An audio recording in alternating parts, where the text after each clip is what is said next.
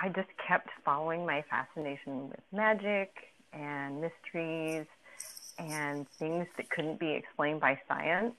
Um, if it couldn't be explained by science, I was that much more fascinated. Every time I read for somebody, I learn things about myself, even. And, um, you know, when those sensitive con- um, conversations do happen, I learn more and more about how to hold space better for people as well. And, you know, it's, it becomes how can I really see you and be of service.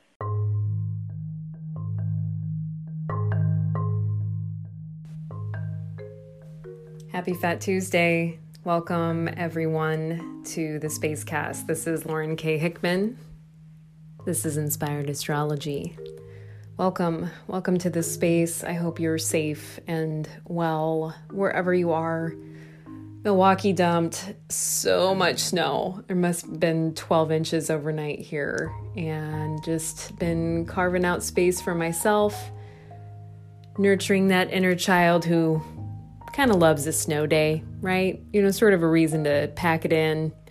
Um, finished reading a book this week by Amanda Palmer of um, the Dresden Dolls, uh, which was a punk cabaret duo um, in the aughts.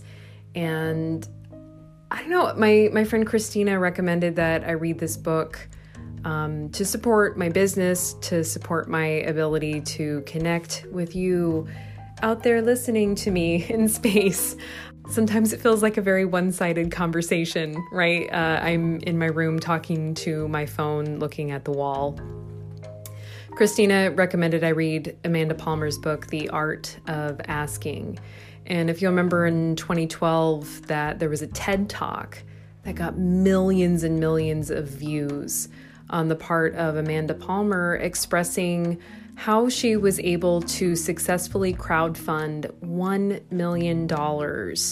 Uh, just using her platform of the internet, her speech, her voice, uh, but mostly her human connections. And I mean, this was at a time where, you know, major record labels are struggling because of um, well, because of the internet, right? Because you can burn CDs from friends at that time, and now we're doing digital streaming. I think that things have evolved a lot in the last 20 years when it comes to the music industry because we don't walk into malls, definitely not right now. Uh, we don't walk into spaces and purchase albums as much as we used to, right? I mean, that's kind of like a audiophile person's uh, their their thing, you know, to go buy records still. Um, but anyway, so Amanda Palmer's whole gorgeous, amazing personal story. I mean, this book came out a couple years ago. I just rented it from the Milwaukee Public Library and I voraciously ate this book. It reminded me why I love reading because so much of the reading I do these days, um, not just your astrology charts, people, um, but most of them are very dense, mental, abstract, uh, just like living in this abstract plane. So sometimes I will read for hours and hours about Mars and Venus and Mercury, and I'll come out of that headspace and I don't I don't remember a damn thing, right? And and it's been really frustrating for me. I, I feel like I'm having communication breakdown. Uh, funny that it's you know Mercury retrograde still through the end of this week, um, but my my brain feels full. Right, my my brain's full and it's uncomfortable, and I'm not retaining information as much as I used to. And I think it's because I'm consuming more information than I ever have in a day, and it's all just me in my house with Dragon and my partner and my phone and my books. So I'm probably just doing a lot of consumption of mental plane material because there's not a lot of emotional or social material to get at right now um, beyond you know phone conversations and FaceTime and so those emotional and social gatherings that are described in this book by Amanda Palmer and her journeys of delighting people being silly, being random, Im- improvising, bringing people together, connecting the dots. Um, and it really made me miss a lot of things in my life right now. And I know that we're all going through deep grieving on one level or another of what our lives look like right now. Um, and I feel like it's worth recording that stuff and not trying to pretend that everything is normal um, because this, you know, this podcast is documenting a time period in my life that I hope never gets repeated in my lifetime. Um, and to only interact with other humans double masked on occasion um, or virtually that's that's strange. That's that's a new that's a new phenomenon i think for humans. Um, i'm baffled. I'm i'm baffled at how adaptable that my brain is. Um, and how reading this book about concerts and tons of people hugging one another and costumes and parties and art parties and lofts and all the things um, i really miss life. I really really really miss life. Um, and and her story of asking asking for support asking for shares for you know tweeting having these conversations online um, on a mass scale gave her a really magical existence and um, I mean she's married to Neil Gaiman. He's really he's really awesome. He's such a good writer. Anyway um, so she's sort of a magical being and I feel I feel a kinship with her even though I know we've never met. Um, I heard Coin Operated Boy when I was in college and it was so badass. And then there's the in the in my mind. In my mind is the name of one of her songs from uh, amanda palmer goes down under and you should check that out um, i've loved that song for the last decade as well and never really connected the dots like, oh, it's this human being who is so magnificent and like abundant and crazy and just as neurotic and concerned with her narcissism as I am. I'm excited to look up her chart. I think that she probably has a ton of fire energy and I felt myself go through a lot of feelings with this book about my audience. Um, my relationship with social media, which is tenuous, um, especially with algorithms, and my need to sort of update my ability to connect with you and with a broader audience if that's what I'm meant to be doing. I find it very frustrating how one sided Instagram feels and the way that I interact with it. Sort of, it's a distraction a lot of the times, you know, just start scrolling through it, um, unconsciously opening the app when I'm reaching for my phone to call someone. It is, it's exa- they designed it so well because it is doing exactly what it's supposed to be doing. I open it all the time and what I'm learning is to just get on there, get on my little soapbox, say the thing, and then walk away so I can get back to work. And that's not always the case, especially when you're feeling as isolated and sometimes lonely. Uh, because Instagram has replaced the coffee shop, it's replaced the gathering courtyards and the conversations that I got to have in person working in retail so I'm grappling with that and I'm being really honest about those feelings. And it doesn't surprise me in Aquarian season that my relationship with technology feels tenuous and that my relationship with the world feels pretty alienating. But that's been the theme for a while now. So maybe I'm just reading into it too much. But I'd love, you know, if you're moved by the work that I do here, please share it book an appointment with me. I'd love to take you on a journey and, and share with you that you're the hero of your adventure, that you belong, that you're worthy of your experiences, and that you don't need to compare yourself to anyone else ever again. Once you understand how completely unique that you are. I I feel like there's been periods when I have felt propelled into huge periods of change and transformation. And I, you know, I would I would sacrifice relationships, I would sacrifice jobs, a place to live because I knew that there was something on the other end.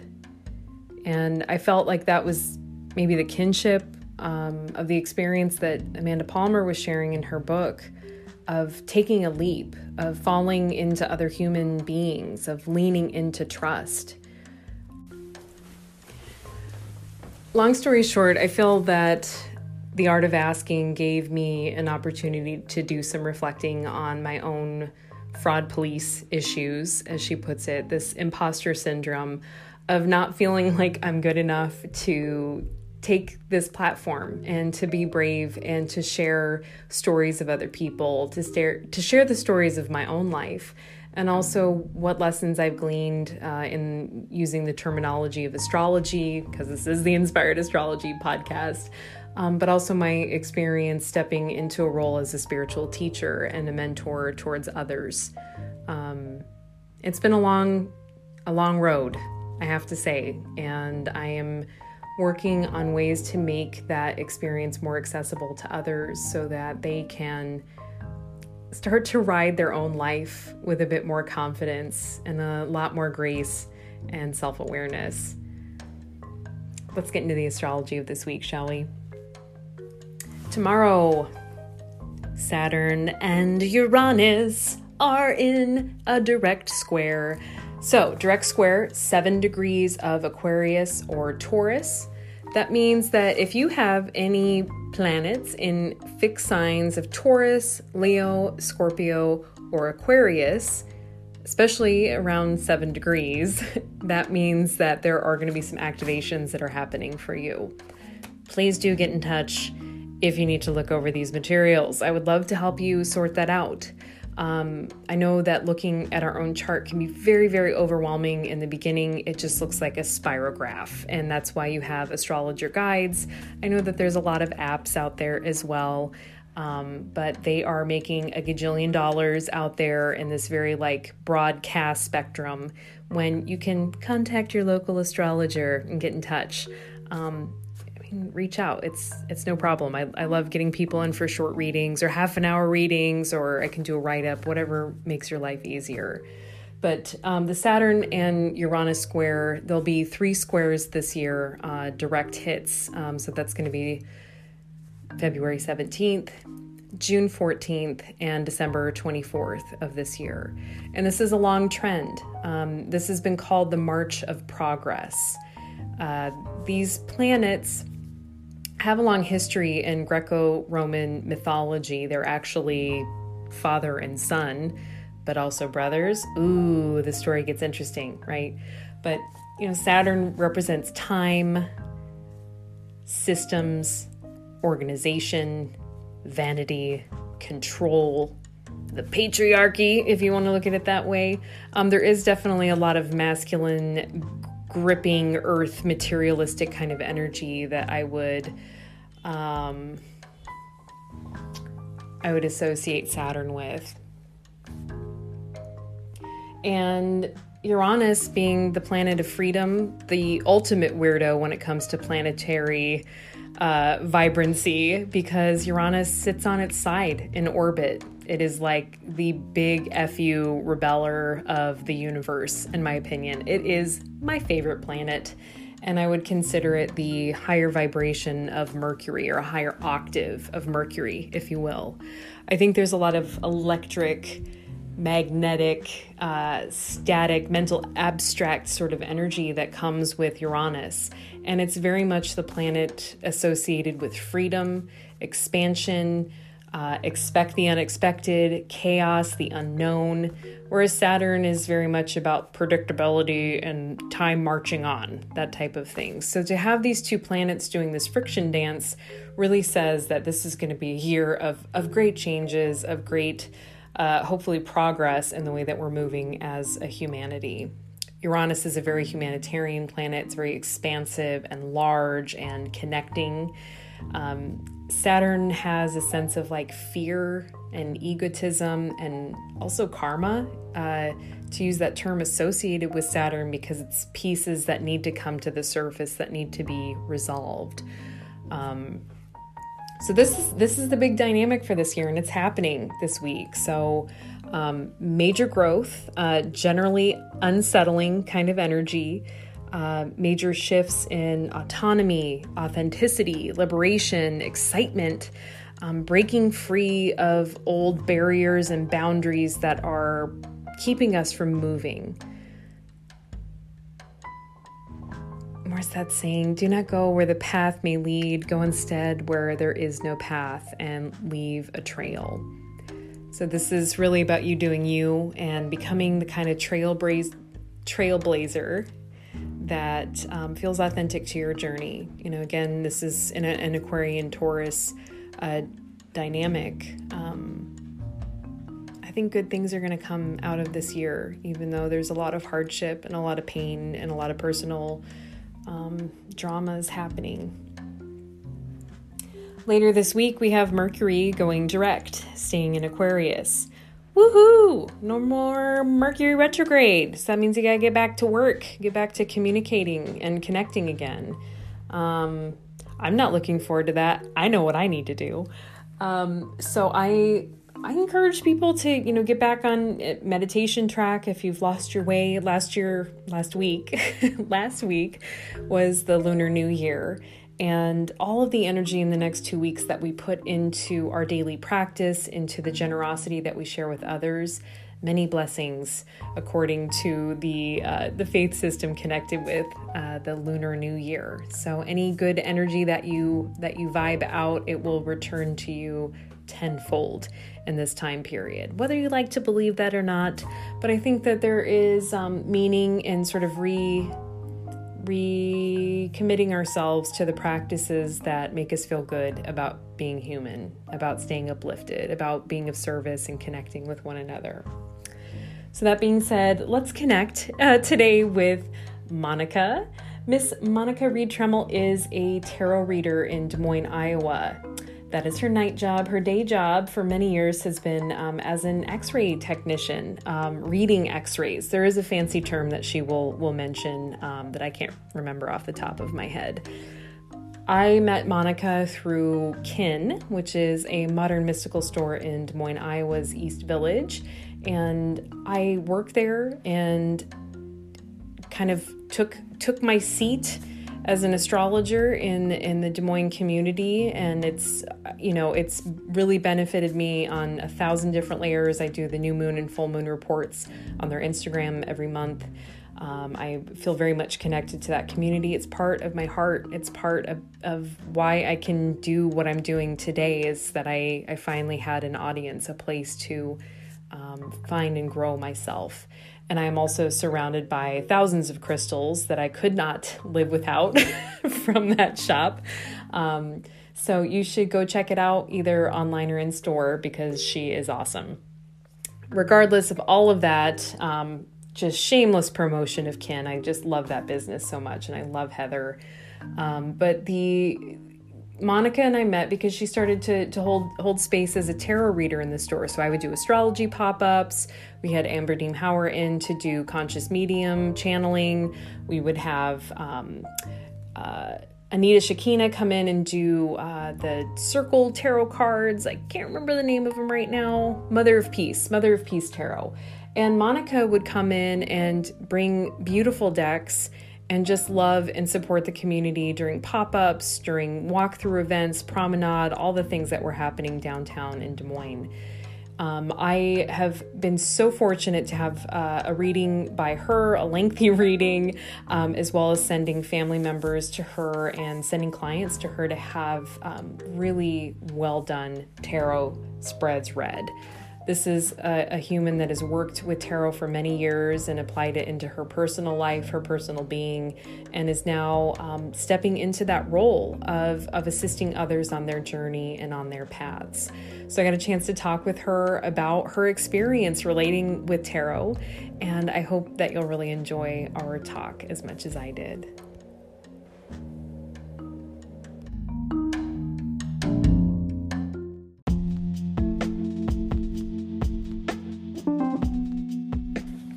Kin is a modern mystical shop located in the heart of Des Moines, Iowa's East Village. Femcentric at its core, Kin is a woman owned and operated business. The shop is filled with specialty products from women owned businesses across the country candles, body care, The shop's Venusian energy comes in as soon as you step into the door, whether it's online or in person. Ethically sourced crystals, Palo Santo, and sage are just some of the highlights, along with an exquisite collection of vintage jewelry. Shop online at kindsm.com and let them know that Lauren sent you. Hi, how are you? I'm good. I'm good. How are you holding up with um, all this? You know, we're about a year into the pandemic. I, I like asking folks just how how they're doing, how they're faring. um, you know, it, it's gotten old. I'm not gonna lie, but um, I, I'm feeling upbeat about it. Um, definitely, you know, with the vaccine and warmer weather, especially in these northern altitudes, um, you know, we'll get to go outside. And I'm looking forward to all that good stuff. Yeah. Do you, I mean, do you garden or do you, you know, how do you, like, how do you spend time when the weather is nicer out? Um, I try to get outside as much as possible. I do garden. Uh, I like to do landscaping, and I'm absolutely um, smitten with flowers. Um, I like to ride bikes. Uh, I have an SUP and a kayak, so just anything that's outdoors, and especially like if I can do it with groups of friends, is always lots of fun. Well, you just pegged yourself as a Sagittarius. Let me tell you there. Kayak, outdoors, adventure, movement. Yeah. Mm-hmm. What's your favorite flower? Wow, that's a tough question because I love them all. Um, right now, it's probably poppies. Oh, that red. Yeah, absolutely. Oh, oh gorgeous. Oh, well, thanks for letting me know that you're doing okay. I think we're all sick of it, but it sounds like you are sticking to optimism, which is a great space to be in during dark days. Um, well, I, I'm so glad that you made some time for this. Um, I mean, I, I know that you have a professional, you know, kind of nine to five sort of job, but then you have this like inner inner world, which I love hearing about how kind of metaphysical people or folks that work outside the periphery of like the mundane sort of coexist between these two atmospheres or hemispheres of our lives right and yeah. um you know so tell me about your day job and then tell me about your your journey and what it is that you that you do in your free time um so my career is as a radiologic technologist and I've been doing it a long time. Um, my modality is general diagnostic X-ray. Um, I've done a little bit of CT, I've done a little bit of MRI, but um, the bulk of it has just been uh, general diagnostic X-ray. Um, when I was younger, I used to love to work surgery and traumas, actually, of all things. Um, so I've seen a lot of that stuff. But um, yeah, so it's been an interesting kind of correlation that I realized over time is, you know, I spent the bulk of my uh, muggle career looking at the inside of human bodies um, by using, you know, science and x-rays and things like that. And now I look more with the tarot into like the psyche and the emotional experiences and the relationships. So it feels very full circle to me. Not that I necessarily planned it that way, but um, you know, when you follow your path and and you just kind of trust what's happening to you and you go with it, it's really interesting some of the places that you land, right?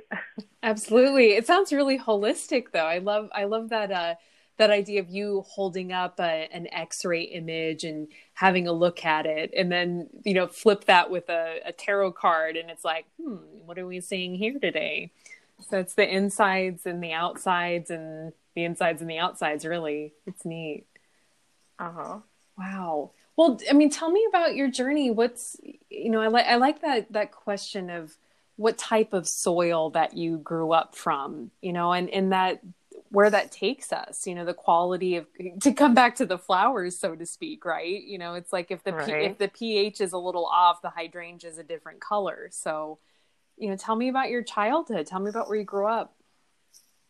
Um, well, I'm originally from southern Missouri, so straight up the heart of the Bible Belt. There was no tarot in my home, but there was plenty of religion. So it was church on Sunday, on Sundays, sometimes Wednesdays, vacation Bible school, week long summer camps, things like that. Um, oddly, I think it's just kind of funny. My mother was a Pisces, and despite all the um, religious upbringing, she really enjoyed astrology. And so I just had to tell you that. Um. I remember various astrology books around the house, and I think Jeane Dixon was one of her favorites. I don't know if if Jeane Dixon is a little too old school and you Gosh, I have some old books and I don't have any Jeane Dixon. I got lots of Myrna Lofthus and a couple of other ones, but that's funny you remember you remember that about your mom having those specific books around the house. Oh yeah, because um you know, we weren't encouraged to um you know, uh I guess be have an interest in anything metaphysical so I was constantly swiping her astrology books just to look at them, and I just found them fascinating. I didn't really understand it, but I thought it was always really interesting. So, um, yeah, I had that started pretty young with me, all the interest in the metaphysical. But um, so here I was growing up in southern Missouri, at least as a young child, and I was pretty sensitive. I was awkward as all get out and really, really anxious a lot of times. Um, I think a lot of my experiences with formal religion over the years actually were not really uplifting for me. I mean, I enjoyed the camp and the things like singing, but um, I uh, I was always interested in more. I feel like than what I was learning in church um, for a kid as sensitive as I was, it's kind of tough to be told, I think, that sin's really bad. You're going to go to hell if you're a sinner, but you're also born a sinner. You know, that for me, it was hard to wrap my head around that, and it wasn't a winning setup, know. Oh, no doubt you'd have anxiety. It's like you're going to hell, you're going to burn for the eternity because you're born a sinner. And yeah, it's some really pretty scary power dynamics. You know, I, I don't think that that's yeah. how Master Jesus really intended Christianity to turn out. I don't think that that was his intention at all. But uh, I'm sorry that it affected you so much as a kid. What it, what was it like? Well, um, I mean, as the older I got, I definitely drifted away from the church, and I don't really want to get down on religion because it's not really my point and I realize it's um, important to a lot of different people for a lot of different reasons, but it's part of my lineage, and um, you know, it's just so opposite of where I am right now. Um, and I also want to be really clear that I did not take up tarot or any other metaphysical studies just as a form of rebellion. Um, I just kept following my fascination with magic and mysteries and things that couldn't be explained by science. Um, if it couldn't be explained by science, I was that much more fascinated. You know, and I grew, and when we grew up um, as kids, like in elementary school, we would do things like play with the cootie catchers, the little origami paper um, fortune telling things that you know we made up all the answers. Right. So, but it was always so much fun, and we would play things like light as a feather, stiff as a board. Uh, the girls next door had a Ouija board, and so Whoa. we only played with it around. I know we had no idea what we're doing, and we played with it around Halloween, you know, just for fun. Um, and it was always the kind of it was always very jokey, you know. We would tell ghost stories at slumber parties, and um, just you know scare each other with stuff. Like right. it sounds. It's. I mean, I had a very similar childhood. Light as a feather, stiff as a board. You know, like seances and kind of fun stuff. Even when I was younger than ten, so it's very familiar. I love. I love that you had neighbor girls that you could do that with. Yeah, I don't think I ever told my mom we were playing with a Ouija mm-hmm. board. I'm not sure how she would have taken that, but you know, yeah, it was just part of the fun of growing up at the time. But um, I think that a lot of people kind of outgrow it. But for me, I never outgrew it. Instead, my curiosity just got stronger over time. And I also had so many experiences the older I got that I just couldn't explain. And when I was preparing for this podcast and the conversation we were having, you know, I was thinking back over the years and I just realized I had far too many mystical experiences to go into detail about without getting wildly off topic. But believe me, there were lots. And so the best summation for me was that over time, I began to understand that for me, there wasn't any real difference in believing in religious teachings that can't be explained by science, right? because they can't, and believing in mystical things that I had experienced personally. So, you know, I know what I've seen and I know what I've heard, and those experiences cumulatively over the years, they led me to understand that just because we can't measure and quantify some of the experiences we might have um, and reproduce them in a laboratory, it doesn't make them any less real, and it dev- definitely um, doesn't make them less profound. So, time and experience just eventually erased my doubts and a lot of my childhood programming about metaphysical connections being a bad thing or something to be frightened of.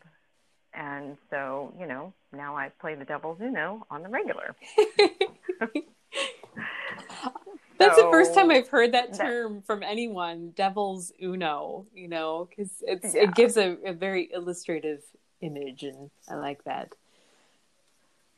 It's it makes me laugh every single time. And um, yeah, so I definitely had to throw it in there. I just find it very amusing. Um, but yeah, it, there's still so many misconceptions about tarot. Um, if no one's ever had a reading before, or if they've had um, a reading that's definitely not the kind of reading I do, um, there's a lot of misconceptions that kind of fall into the B horror movie category.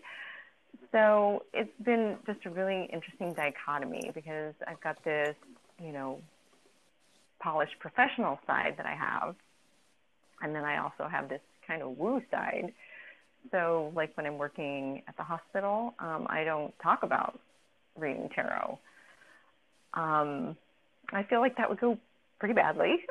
So, just based on some of the negative preconceived notions that you know people have. I I feel like that's changing. Thank goodness, and I'm totally here for being part of that change. But you know, I just uh, for right now, I've kind of got a foot in both worlds. So what's really been interesting is when I'm doing public readings, like at. Can. Mm-hmm and people will sign up for the readings. They come in by appointment, and occasionally people will walk in from other departments where I work, and it's always interesting to see the look on their face when they see me and they recognize me because there's a lot of surprise. Some people um, are seem rather mortified. so I just, you know, smile and I assure them they're you know they're medical people just like myself so I assure them that I treat the readings like HIPAA and then I do their reading. I've never had anybody turn and run away thank goodness and then we just never talk about it at work. Uh, we pass each other in the hall hey how you doing? And we keep walking you know? That that client it's that like client that. confidentiality thing is really important um, especially in not that des moines is a small town but it is a small city and those crossovers are there and there's a lot of there's a lot of vulnerability that comes with doing tarot readings. Yeah. Oh yeah yeah. When people show up for a reading um, and they show up with their whole self, um, you know, I end up doing a lot of readings um, at CAN for people who've either never had a reading before or they've never had the kind of reading that I do. And so, um, yeah, I for some, it can definitely be sort of a peek in your underwear drawer sometimes by a total stranger. It's cute. Yeah, I don't. well, how, you know what what sets you apart? Because I, I mean, as as someone who does astrology readings professionally, um, and relying very much on my intuitive skill set to to do readings, as I'm sure that you have learned to work with the symbols of tarot. I've had I've had clients come and say, "Oh, I had a Facebook group look at my chart, and they said that there's all this death, and that I have the makings of a serial killer." And it's like, whoa, whoa, oh, whoa! That I mean, the the drama that can be surrounded, and the misinterpretations, and the lower understandings can really turn people off to to being open and available to their subconscious uh you know which i think that's for me that's how i utilize tarot is helping myself to see what i cannot see. Oh absolutely um, and i love it that i mean you really nailed it when you call them the lower interpretations. Um, you know without the death card to somebody who has no clue about um, tarot and you might as well have that cheesy horror movie music in background and ground going dun dun dun mm-hmm. you know? Chains dragging on the floor i don't know. But um, it's, it's it's funny anymore but um i have to be really careful with that and and i know you understand so like i'll have these people sitting across from me and i'm shuffling their cards and um if they've never had a reading and this kind of falls into the peek in your underwear drawer sometimes, but that sort of category. But I just tell them, you know, especially if they don't have a question, because I do get people pretty regularly show up that don't have a question for the cards. I just tell them that whatever's in the back of their brains or on their heart that needs to come out on the table is going to come out on the table. And the amazing thing that happens is it does. Um, and the interesting thing is for me is I don't even really feel like that makes me special in any way. Um, I just took the time to learn the language of the cards. I grew my relationship with cards um, over the years, and now I, when I sit down with someone, I'm opening myself to those metaphysical, those unseen, those unquantifiable connections that people create between themselves, you know, when they have a conversational exchange and things like that. So the cards, I can't explain how they do it, but they pick up on that energy and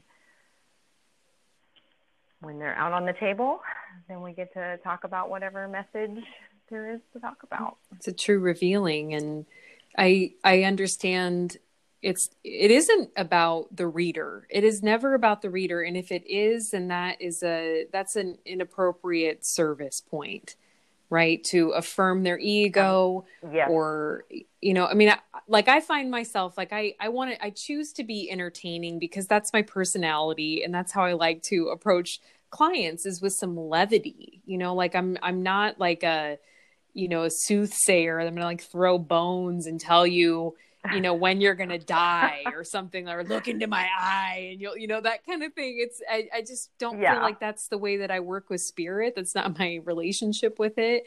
And so to hear you say it's not about me it's about the language of the information. My job is to try to be a clear interpreter and a clear mirror it's the way i like to put it. Right. Yeah.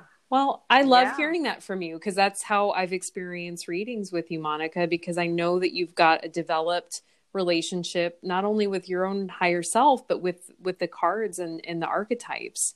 Um yeah. I, thank you. I feel that way about you. Ah shucks. Totally. okay this is about you. I want to hear i want to hear more about like when when tarot entered the picture for you and and what that story has looked like how it's helped you to work with you know childhood anxiety and you know the story of how you yeah. you've stepped into um, the reading posture in you know in that chair because that's that's a that's a position to hold really um it is yeah and there have been times where i've i've felt like um i was crazy for doing it but then i i also can't stop doing it um so I, I love those connections. I learn something about people and relationships every time I read for somebody. I learn things about myself even, and um, you know, when those sensitive um, conversations do happen, I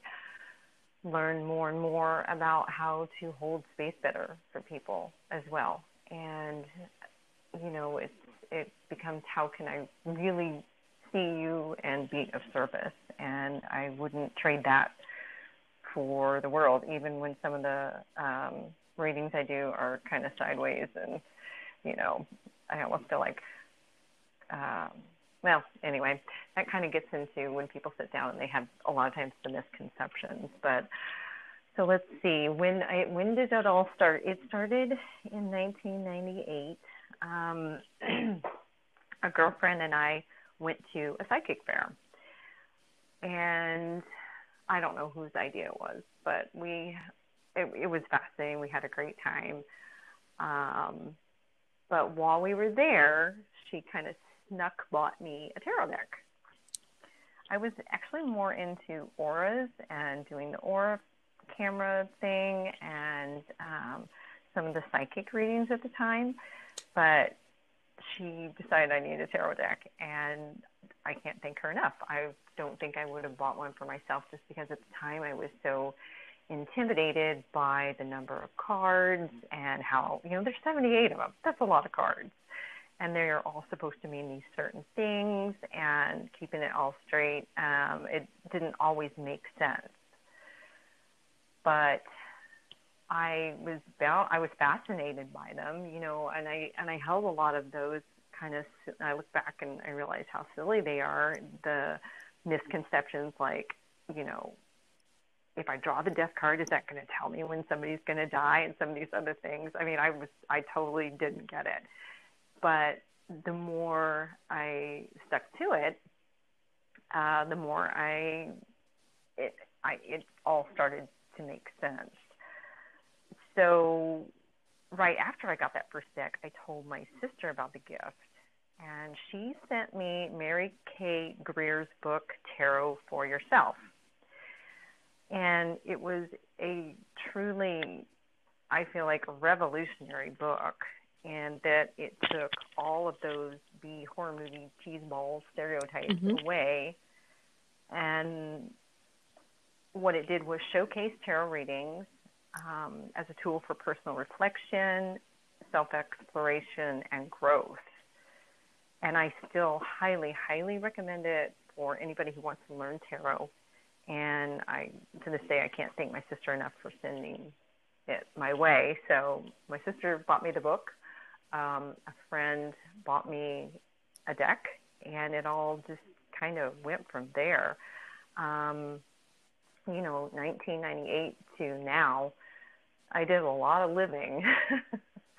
um, couple marriages, you know, raising kids, career changes, um, a lot of life up and ups and downs, and tarot always met me right where I was, right where wow. I was. Um, you, you know, you have these meanings you know each card has a meaning but that meaning becomes more nuanced i feel like is the best way to describe it over time. Because you know at this point in your life it, it might just be straight up a little white book. But if you've experience, gone through experiences with those cards then it just they don't they don't take on almost a life of their own. Um, and back to that Mary K. Greer book, one of the things that was so helpful about it um, with each card definition. So she gives a, a pretty good overview of each definition, but then there are also um, anywhere from maybe three to six questions for each definition that are designed for self reflection, like what am I growing through when this card comes up? How am I nurturing myself? Um, I'm making these up kind of badly off the top of my head, but um, but they were along those lines. So they it, it went so far beyond the little white book interpretations. Not that those aren't a fine place to start. That you really begin to see how um, the cards, in their own ways, represent the human experience. What we feel, what we think, um, what our spiritual practices are, um, what our practical practices are. Um, you know, there are cards that can relate to how you handle money, what you're doing with your passionate nature, what you're doing with your feelings, um, and, and how you're thinking, how you're using your words. So, yeah, um, over time, it, it's you, you get to where you're laying the cards down on the table, and there's a whole conversation in those cards, and it can go in a lot of different directions. When when did you feel the shift happen? You know, I I know when uh, char- charts used to look like you know spirographs to me, and then all of a sudden it's like, oh, there's there is a conversation happening, just the way that you described it. But when when was that moment for you? Um, it's interesting. So there are card spreads to this day that are stuck in my brain. I didn't need to take a picture of them, but um, where, and it's really interesting too because, uh, you know, I do have a background of anxiety and body dysmorphia issues. And one of the things that I started doing, you know, especially with the Mary K. Greer style of looking at tarot, is I would turn to the cards when I was having a lot of anxiety, when I was having issues with relationships, when I couldn't make decisions, when I was stuck in my head about things and needed a different perspective. So it's kind of a long answer to your question, but there are uh, there, there's a was a four card spread I did one time, and I was super loose about it. And I tapped the cards and I shuffled them and I dealt them and I said, "Tell me what is going on here." Um, it was relationship issues, and this is this rarely happens, but court cards typically represent people in a tarot reading. They can represent other people, they can represent ourselves. And I laid, there were four people involved in the situation. I laid the cards on the table, it's four card spread. They were all court cards. And I immediately knew who they were, what they were saying to each other, and it it it opened it it kind of blew the top off of my lid off my um tarot brain. And after that, it was never yeah. really the same.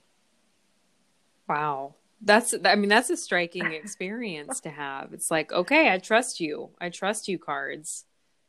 Yeah. Yeah. Um, they really, yeah, they, they saw, I don't know, they picked up on my energy. The, the right cards fell out, and I immediately knew the message.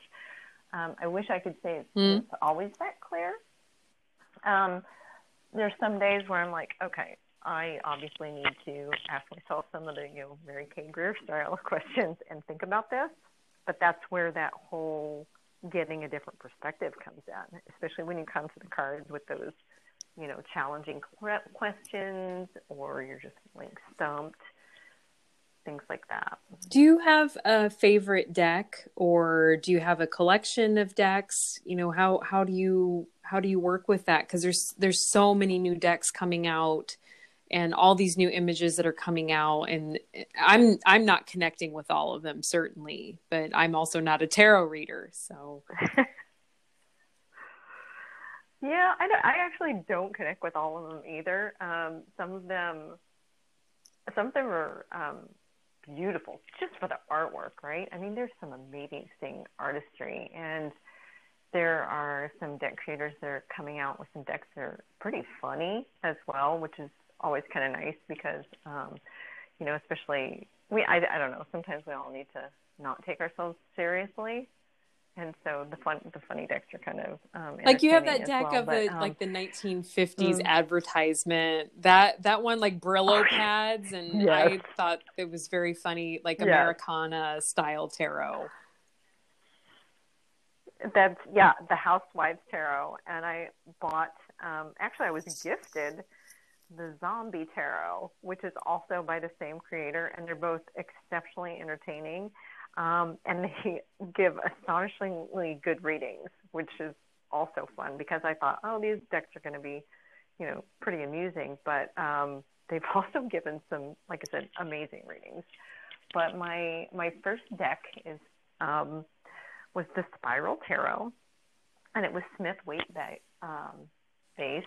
Most of them are, and uh, like the border is chipping off in spots. Um, that deck has been under mm. my pillow some nights, wrapped in you know a little silk hanky, um, and I that was my first deck, and it was the only deck I had for I, I still cannot remember um, when I started buying other decks, but I, I would say for at least the first 10 years. So that deck has been through a lot with me, and um, I appreciate it. you know, it's it's seen the good stuff, the bad stuff, and everything in between. And we. It's your teddy bear. It's your teddy bear deck. But. I love that analogy. That's awesome. It's totally my teddy bear deck. I don't use it a whole lot anymore. Um, sometimes it's almost like it, it knows me too well. but I do. I it's.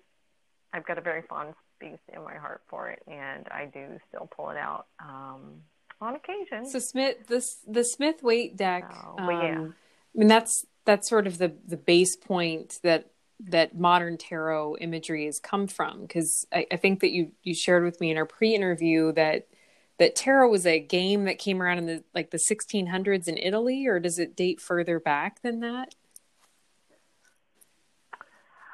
Um well okay from what I understand um it was a Renaissance Italy period card game like you would play poker or old maid or whatever um, and it, the game was called Tarocchi. So it wasn't until the late, no, around you know 1800 or so, maybe a little bit before then, that someone and I can't remember their name off the top of my head. This I'm a terrible historian, but they um, started using it and as a divination practice. And in 1909, um, that was revolutionized. Uh, the imagery on the cards was. I should skip back just a little bit. So before 1909, when you would look at a tarot deck, the major arcana had people and animals and things and all the stuff was happening, right? It was interesting to look at. And it kind of told a story, like good artwork will.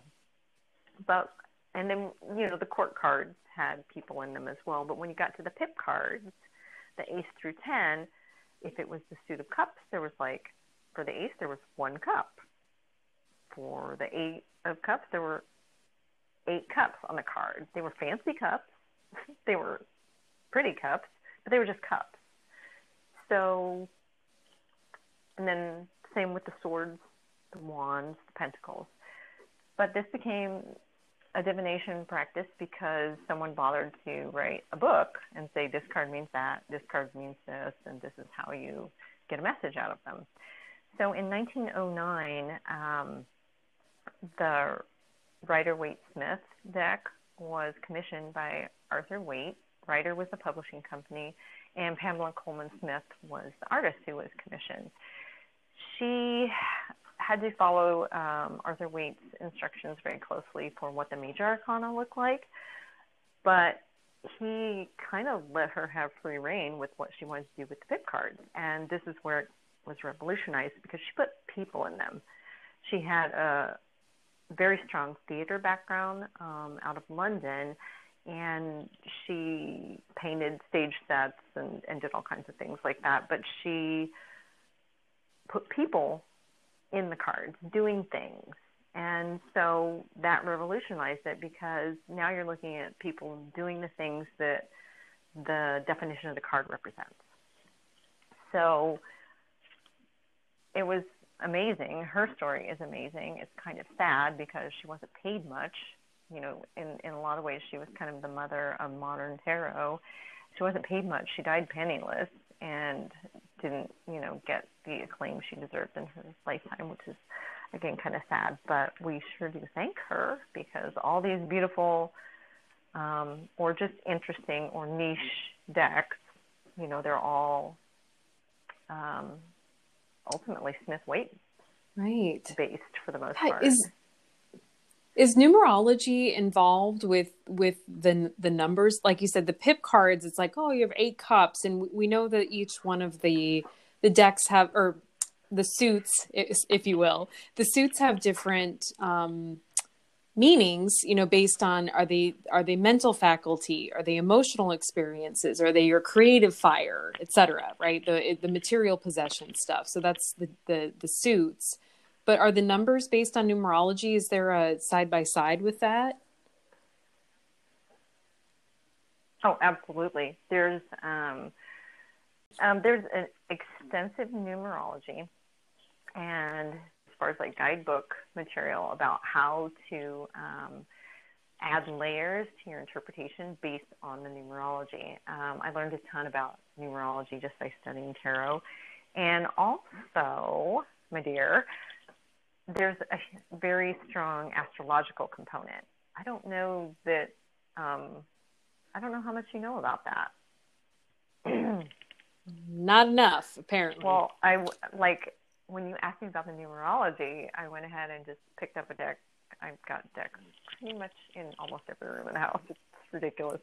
But I just happened to have a deck laying out with astrological symbols for each card, like on the card.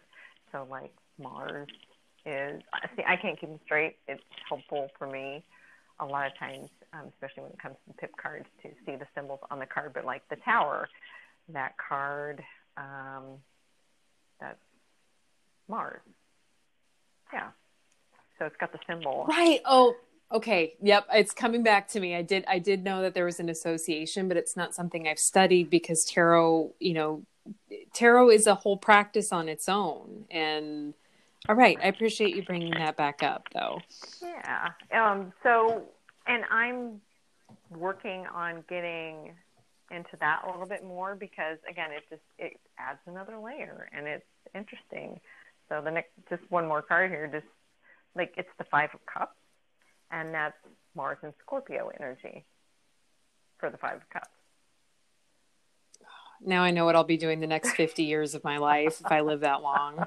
Studying tarot on top of astrology, which is a lifelong journey. I oh, thank you for sharing that. Yeah, I, I could totally see you doing that and just killing it too. I yeah, I think that um, it's nice to have additional tools, um, you know, to assist clients, and I think that's why people have them on hand. And I I come from a, a lineage, to use the word that you use, that that tools are not necessary. That all the books that you need are inside just by studying the mind and using the mirror of your own consciousness and that that peeling back. Um, but I I drew some cards earlier today because I felt like I couldn't get to the base of some anxiety I was having around a decision and why it was creating physical fear in my body. And I and I thought of you because you know you shared that that that was one of the reasons that you went towards decks. But I don't use tools every day. I don't check my transits every day. I'm sure that there's a lot of people who do that, but I I don't want to have an excuse for not dealing with my own energy makeup, if that makes sense. Um, I don't, yeah. I don't want to cop out. Like I, sometimes you do need support though. So I have to laugh because you've asked me this before. Do you think by using tools, um, as the way you just shared with me, maybe you're being a little hard on yourself? of course. Yeah. Of course.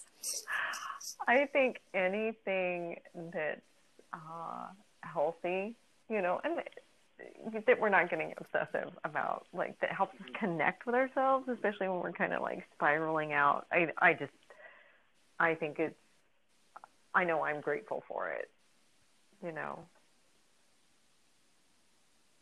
hmm Yeah, it's a it's a great thing to have something that helps us to see our blind spots, so to speak. Yeah.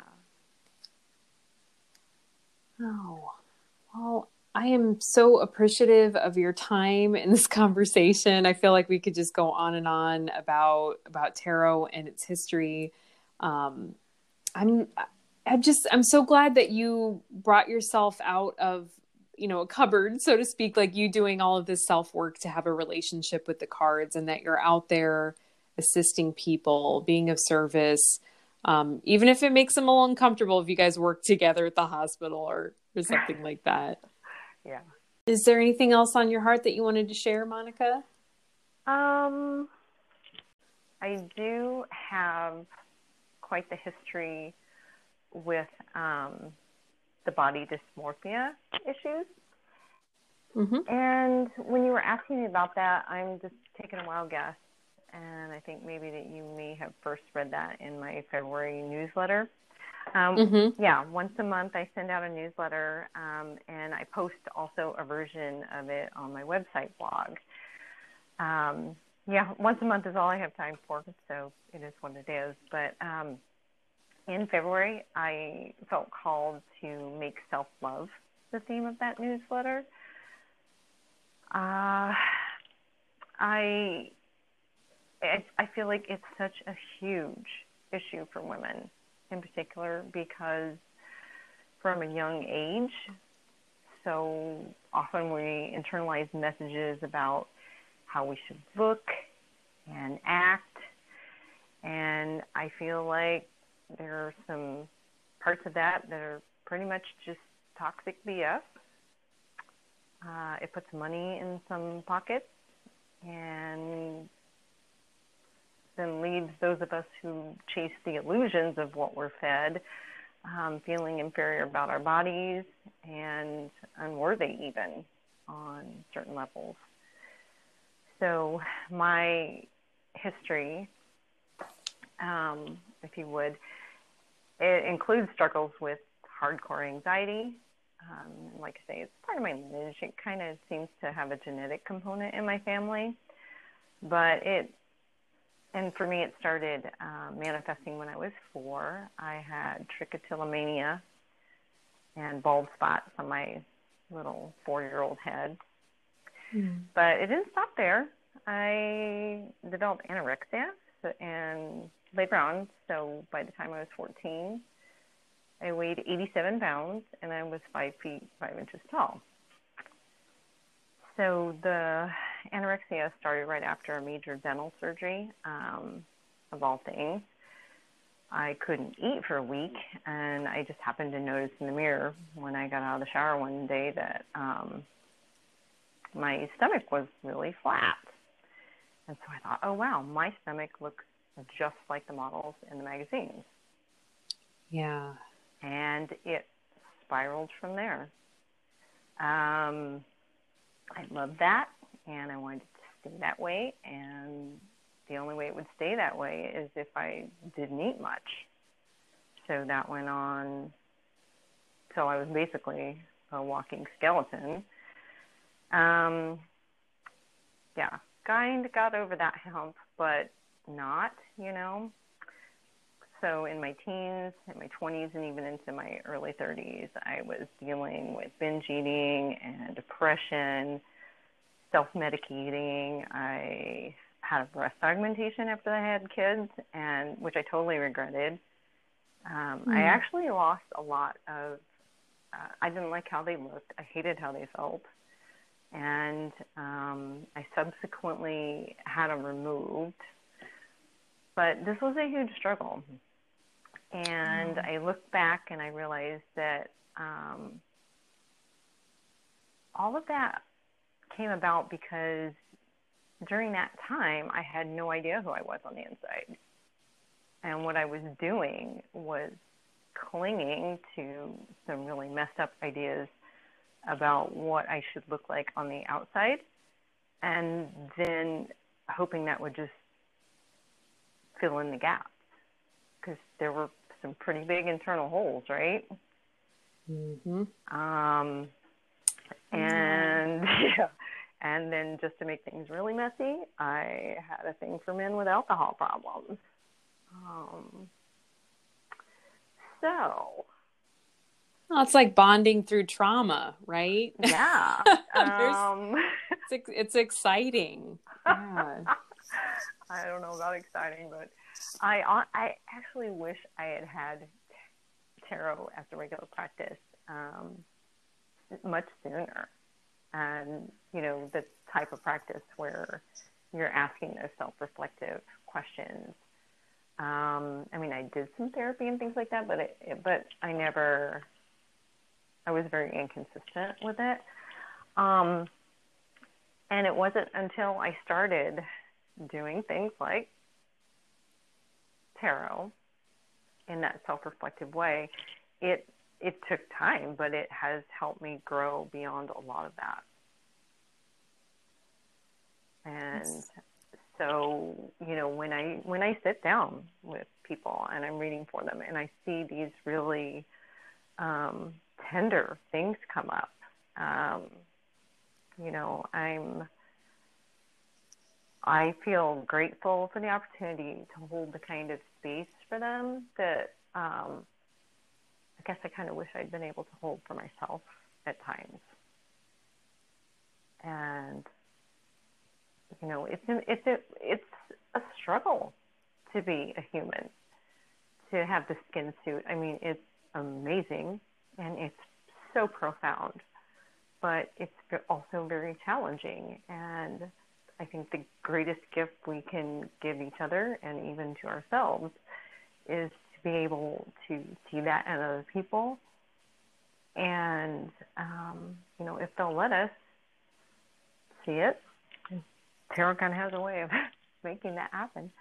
Um, you know, you don't, you don't, yeah, you don't build compassion without having your own shit pile. I mean, you had to have some compost. And this comes back to the flower conversation at the beginning. You know, we have to have our compost pile so that we can make a field of flowers. You know, you can't work from nothing. You can't yeah. develop compassion for others without having your own experience of suffering and um, you may not you know conquer it. I think that it, there's there's a lot of stuff that we have to process for a lot longer than other things. Um, absolutely. And i'm i mean i'm grateful that you feel that through your your own experience. And i mean i i have a i have a lot of people close to me in my life that have done some pretty serious um, surgeries, cosmetic surgeries, or otherwise that have changed their body. Um, and like, I mean, I have piercings and tattoos. That's not exactly the same thing, but it's, I, I know that I've been shocked when I, I get something and I regret it you know and it's like i i hmm. changed myself and it was exciting in the moment and i love change and i love i love that constant tension but um, did I really need to do that? Like, what did I, what did I gain from that? Maybe, maybe some compassion or some understanding of impermanence, right? But, sure. uh, I, I am, so, I'm, I thank you for sharing such personal aspects of your being and how it's kind of informed your journey with tarot and your journey as a as a person. Like you said, being in a skin suit is challenging and amazing and all the things. This is University Planet Earth. Um, gosh, if I was going to ask you like maybe one or two more questions, if you don't mind, Um, I'd ask you what card you most associate with, or maybe has that changed over time? Um, and maybe if you had a thought on like what what the what the card would be for this time period that we're that we're having right now, what would your interpretation be from that perspective? Oh, those are great questions. Um, well, I, I definitely res- resonate with my birth card. And yeah, wow. The card, well, I think. I think uh, the time we're in right now is a tower card. I'm just going to say say that right now. Um, so when we're in tower energy, all the foundations that had cracks that nobody could see and all and you know shifting soil beneath them and the foundation's cracking and the tower's going to fall down right um, the tower is is a big old mess but the beautiful thing about the tower is you get to rebuild the card that follows it in the major arcana is the star and um, so when we're in tower energy it, it's similar to Death Card energy. Um, well, and actually, last year was a Death Card year, and this year is a Hierophant year. So, yeah, clearing out the things that don't work and are broken, and then we get to rebuild and put new, better things there um, on all the levels. So that I think is kind of where the world is at right now. Um, me personally, my birth card is the world. And the planet associated with that is Saturn, just FYI. So, um, and then my teacher card is the Empress. So, um, the world card is two plus one. Here's that numerology piece. So it's, well, it's card 21. That's the world. And if you add two plus one, it reduces to three, and the Empress is three. So when you have the world um, as your personality card, you kind of want it all. Who doesn't, right? But um, learning to um, live abundantly within your limitations is a challenge. And then um, the Empress card becomes the teacher for the world. That that one's kind of tough to put succinctly, but she's all about. She likes her comfort. So yeah, uh, the the quickest way I can wrap that up is to say, you know, learn to live comfortably within your limitations, even when you want it all. Well, Monica, thank you for making so much time and sharing your wisdom and your experience with tarot. I hope that this benefits somebody out there who was curious about it. I really appreciate you. I appreciate the service that you provide and you do readings virtually and in Des Moines at Kin Mystical Shop. So if you're in the Des Moines area, that is a way to seek out Monica. And of course, you have your sus- subscriber email list where you do do a monthly reading. And I appreciate you sharing um, kind of your journey with the self love and acceptance piece, which you know, we're talking on the the new moon in Aquarius um, I, I felt like that's that's the biggest piece. You know, we have to know our part and having more compassion and understanding for others, even if they're very different from us and ideal or what have you.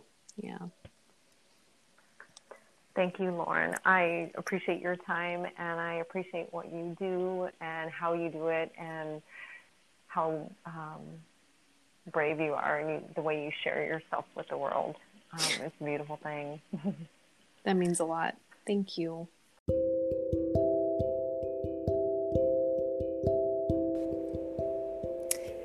And that's it for today. Um, you can find Monica at uh, on Instagram at Miss M Tarot.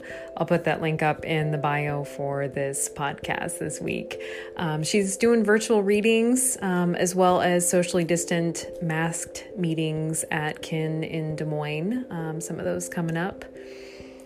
And what else can I say? Thank you. Thank you for making space and time in your schedule to put my voice and other people's voices in your ears for a moment to get outside of yourself. Maybe learn something today. Um, you know, maybe you'll get a tarot book. Maybe you'll go check out the uh, the decks that she was talking about, um, or book a reading with her. Again, Miss M Tarot, Monica Reed Tremmel. She's amazing.